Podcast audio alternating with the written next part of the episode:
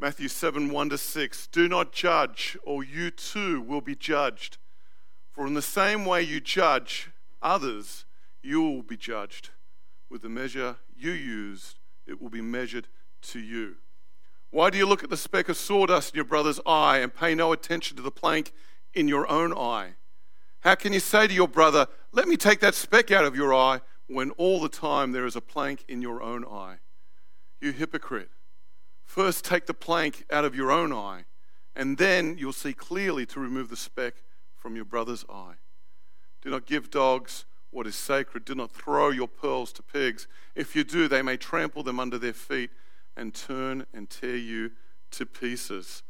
Um, I don't think there will be many people in this room that have not used that verse, do not judge. In fact, it is one of the most used verses by Christians and non Christians alike. Do not judge. Who are you to judge me? You shouldn't be judging. It's an interesting, interesting verse. Anyone uh, read uh, Shakespeare's Measure for Measure? Uh, there's one person that I did. oh, many, many years ago. It's based on this verse, on this passage of Scripture. And for those of you who haven't read it, I'll give you a quick rundown of the story because it's absolutely amazing. For a heathen like William Shakespeare to come up with a very, very deeply spiritual representation of this passage. It's about this guy named Vincentio, who's the Duke of Vienna. And he decides to go away on holiday. He, ta- he takes off and he leaves the city in charge to his deputy, a guy named Angelo. But Vincentio, instead of leaving and going away, he hides himself. He dresses up as a friar and kind of goes into a little monastery and just wants to observe how things are going to happen now that Angelo is in charge.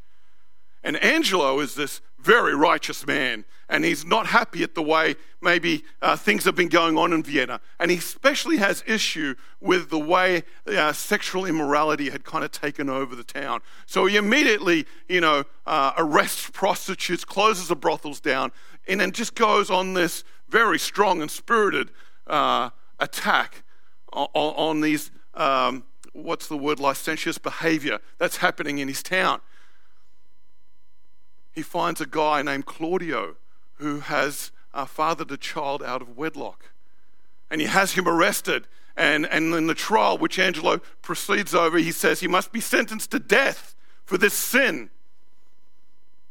So poor old Claudio is sent to prison awaiting his death by beheading because he had fathered a child out of wedlock. But Claudio's sister is a woman named Isabella. She happens to be a nun. And so she goes to Angelo and says, Angelo, have mercy on my brother.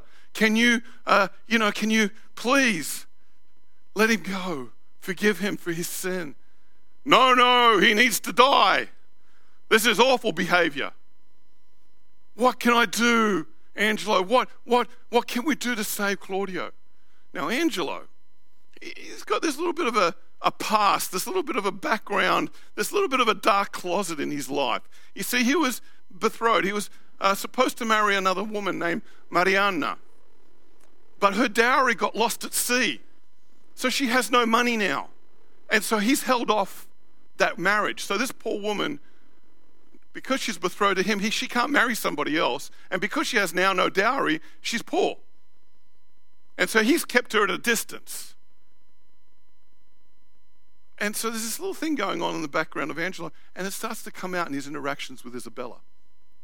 So Isabella coming back time and again. Finally, Angelo starts to fall for Isabella. So he says to her, Look, I'll let Claudio go if you sleep with me. And she's shocked. She's a nun, she's a virgin. Oh, no, no, no, I can't do that. My vows to God, I can't do that at all. And he goes, Well, if you don't, I'm going to kill Claudia. And this thing goes back and forth. And the friar in the background is trying to figure out how can he help Mariana? How can he help Isabella? So he's trying to deviate these plans and work it out. Now, in ancient, in those times, ancient times, all the way up till about 150 years ago, the way you sealed a wedding a marriage was through sex, right?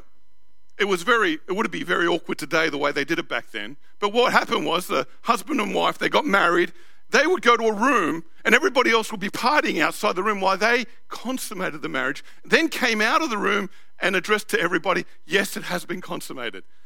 You imagine doing that today. Don't want to know about it, don't want to know about it, right?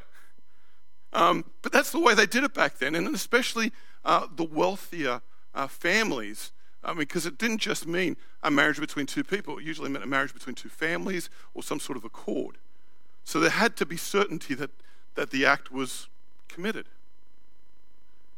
So, the good old friar, he says, he goes to, to, um, to, to Isabella. He says to Isabella, Hey, Isabella, I need you to do this. Say to him, Yes, I will sleep with you, but it must be completely dark. You can't see me. And she said, But I'm not going to sleep. No, no, no, you're not going to sleep with him. I'm going to work this out. We're going to call it the bed switch. so he gets Mariana into that room, and Angelo goes in thinking he's slept with Isabella, but he's actually slept with Mariana. So he's sealed his marriage vows with Mariana. But Angelo, after all of that, reminds you of a figure in the Bible. He just decides that he's not going to hold his word to that, and he wants Claudio's head. So the friar in the background is going, Oh no, what can we do? We're going to do a head switch. We've done the bed switch, now we're going to do the head switch. But they don't want to kill anybody. So how are they going to do this? So this old pirate that was in prison, he dies of a disease. But this guy has a very similar head to Claudio's. So they cut his head off and send it up to Angela, and Angela's happy. But Isabella doesn't know. She thinks her brother has been executed. Then lo and behold, along comes uh, the good old uh, Vincentio come back, comes back as Duke. And as he comes back and he, he sets himself up, you know, well done, Angelo, all this and that, yeah, yeah. Mariana and Isabella come and petition to him and say, hey, look, this is what's happened. And Angelo easily deflects everything. No, no, no, it's not true. No, no. And then they, they kind of work out that they talk to them about these plots that are going on. And so Angelo starts to think, this friar is the one who's trying to beseech, you know, besmirch my name. He's the one that's responsible for all this. He needs to come and I need to interrogate him and he should be executed because he's the one misleading these two women. So Vincentio says, Sure, I'm going to leave it to you, Angelo. You go, we'll get the guards to bring the friar back and you deal with him. I'm going to leave it to you. So he walks out. But as he walks out, he quickly changes back into the friar and then he comes back into the room. And Angelo just lays into this friar. You are this, you are this, you are this. And right at the moment he's about to pronounce, you know, you're going to be executed, the friar reveals himself for who he is. And Angelo just goes white.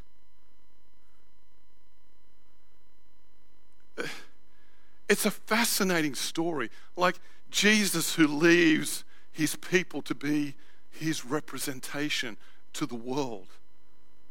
But we then start judging people really harshly, even though we can be just as bad, as manipulative, as sinful.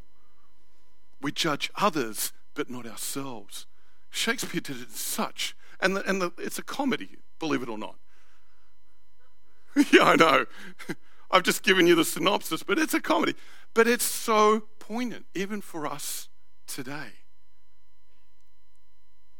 That this, this picture of Vincentio could be Jesus who, who leaves his disciples, you know, to, to spread the good news and the gospel, but for them only to get bogged down in accusing people of not being godly enough. So, what does that mean for us? What does that mean, you know, when we read this verse? Does that mean we should never judge?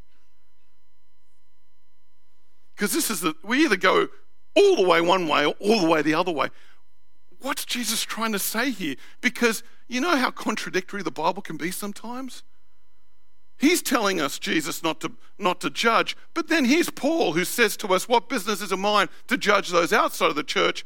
Are you not to judge those inside? But Paul, Jesus said to us not to judge.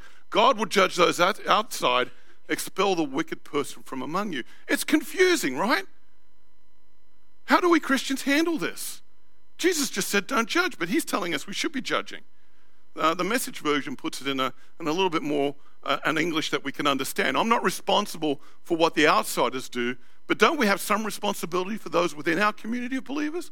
God decides on the outsiders, but we need to decide when our brothers and sisters are out of line and, if necessary, clean house. Very pragmatic way to put it, huh? How do we deal with this? It's confusing. N.T. Wright tries to address this and he says this he says, Jesus warns against judgment. He doesn't mean that we shouldn't have high standards of behavior for ourselves and the world, but the temptation to look down on each other for moral failures is itself a temptation to play God. And since we are not God, that means it's a temptation to play a part, to act.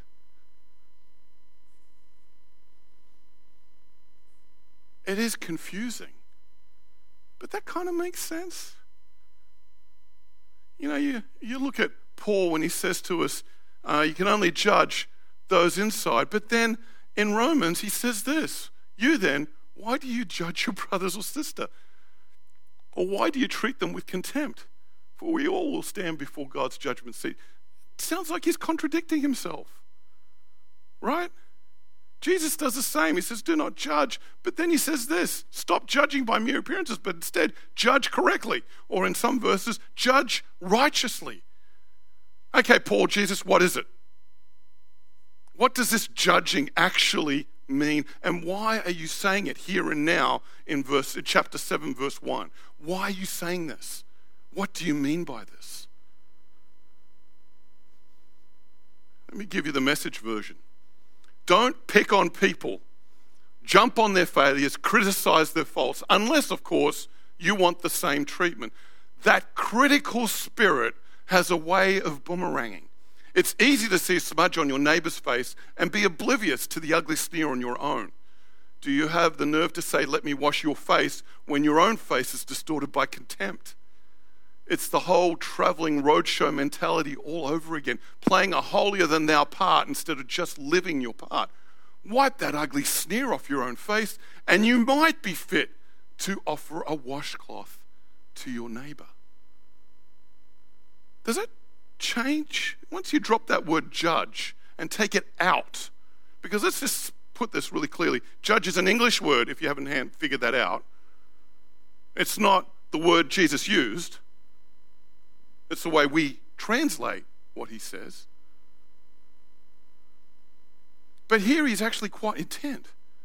If you go back to the way it was then, the Pharisees obviously were the ones he was pointing to.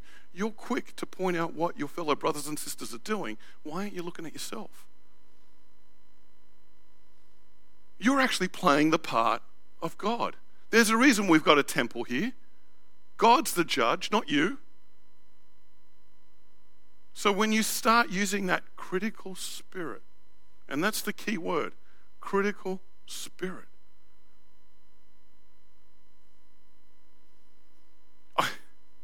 I find it amusing. I, I, I counsel a lot of people. And, and, and, and sometimes it's interesting what people do get upset about. A lot of it is how people come down on them so hard. But then I see that same people coming down hard on other people and I pull them up and say, You're doing the same thing that you're, are you not seeing? You don't like to be treated this way, then why are you treating people that way? And this is where Jesus is really kind of honing in on this. John Stott says it like this The command to judge not is not a requirement to be blind. We should actually be holding people accountable. Paul in 1 Corinthians is saying, Hey, those amongst you need to be held accountable. You need to call out something when it's wrong but rather be generous about it and renounce our presumptuous ambition to be God.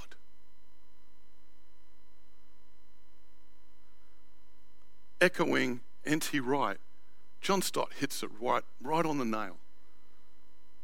Some of us like to play God. So when it comes to judging, we hammer it.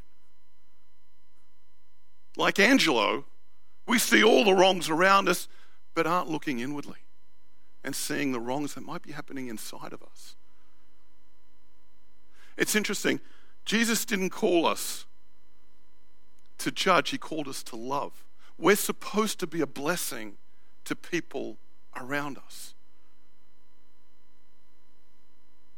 Can we say that that's the way we, as the big church, have been? Sure, we have. But we have not as well. That's the challenge for us. Jesus is hitting this hard. And those that would have been listening would have been sitting there going, ooh, ouch. Ouch. Billy Graham, I've shared it before, but he says it so well. God the Father judges, God the Spirit convicts, God the Son loves. The only one we're called to be is like Jesus. Not like the Father, not like the Spirit, but like Jesus. Big challenge. We want to step up and be more like the Father. But there is more to this verse. There is a lot more to this verse. And it's not just directed to those who judge harshly. When you read this in the NIV, there's this verse 6 that just kind of seems out of place, right? You're talking about judging, then it comes to dogs and pearls and pigs. what's that got to do with judging? Do not give dogs what is sacred. Do not throw pearls to your, pig, to your pigs. If you do, they'll trample them under their feet and then t- turn and tear you to pieces. what's that got to do with what's going on here? Have you ever thought about it? You know, you're looking at that going, oh, how does that fit with judging there? I'm uh, uh, speck, sawdust, yeah, okay, I can get that, but This is the message version. Don't be flip with the sacred. Banter and silliness give you no give no honor to God. Don't reduce holy mysteries to slogans. In trying to be relevant, you're only being cute and inviting sacrilege. That helps us understand a little bit, but we still don't know what it means in context, right? It's this. It's not about who, ju- who you judge. It's not even about the actions that you're judging. What Jesus is trying to get at is very simply this how you judge. This is the core of this whole passage. And he highlights it at the end by saying, hey, okay, you know, you can judge harshly, but those of you who will just kind of spout these nice little slogans WWJD. We turn it into a marketing slogan when we sell it. What would Jesus do? Those are the pithy slogans that he's saying. Those of us are judging harshly, and those of us are just being flippant about judging. You've got to be really discerning. You've got to be discerning how you are judging. So he's not just giving those who are judging harshly a hard time, he's also kind of saying, hey, those of you around, uh, going around not judging and just kind of letting things go or just throwing these blame, silly slogans, let me give you a heads up. It, it, it's actually serious here. But you need to discern how you are judging. In Proverbs 9 8, kind of sums up what Jesus is trying to say here. It says this So don't waste your time on a scoffer. All you'll get for your pains is abuse. But if you correct those who care about life, that's different. They'll love you for it. Discern who you're talking to. When it comes to judging, you know what? I can go up to anybody and tell them they're wrong. How's that going to work? How does it work with you? If someone stopped you on the streets and said, You're going to hell, or you shouldn't be wearing that, you get them knocking on your door sometime. How do you react to that? But if a friend came to you and said, Dude, between you and me, just you shouldn't do that. You might get defensive, you might react. But deep down, oh, yeah, maybe he has a point. Maybe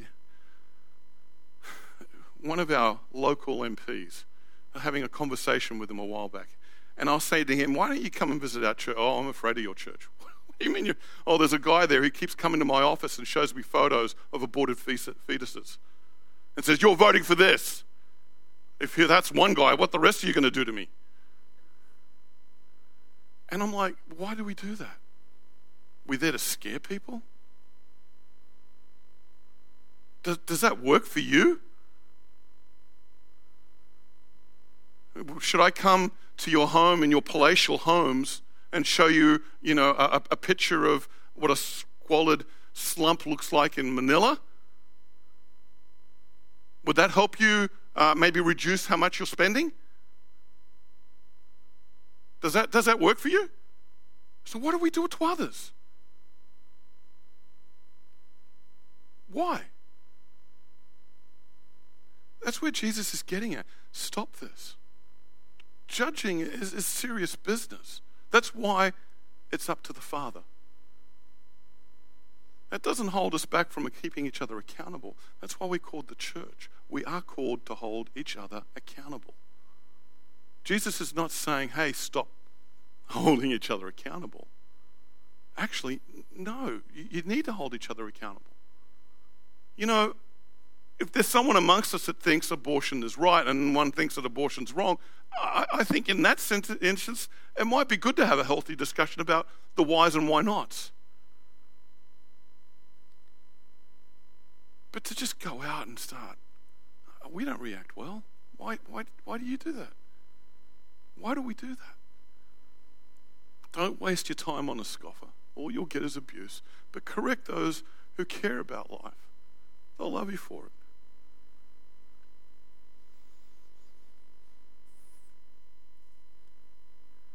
Jesus was tired of seeing how the Pharisees were representing God.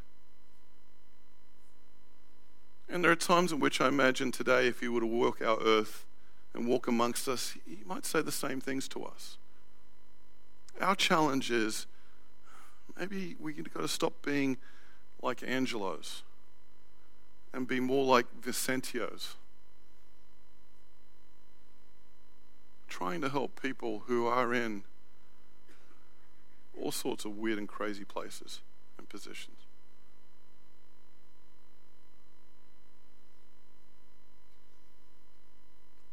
And ask our worship team to come up.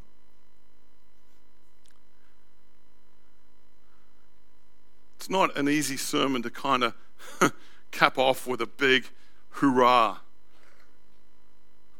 It's not something that I can walk away thinking, yes, I nailed that one. But sometimes God does need to give us a little bit of a push and say, hey, I can't change the world. I just want to change you. He says that to me, he says that to you. Where are you at? Do people around you see you as, or avoid you, cross the road when they see you? Uh, are you Angelo that has such a strong sense of righteousness, but maybe aren't strong enough to look at yourselves?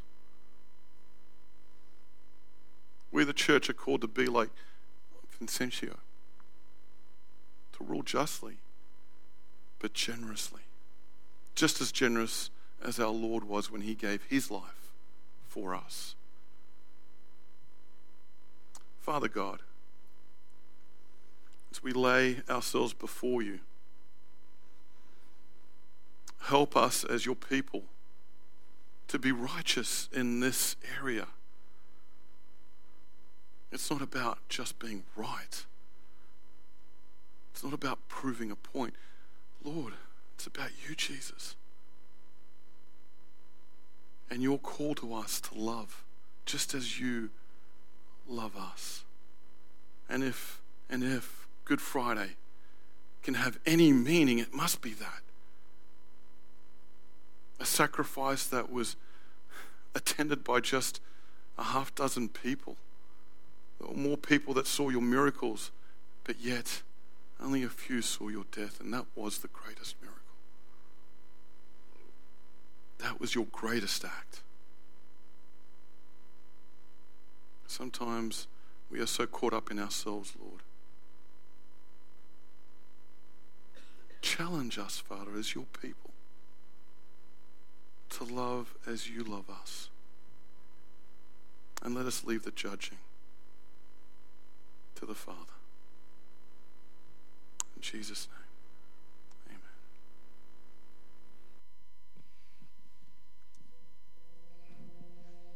We're so blessed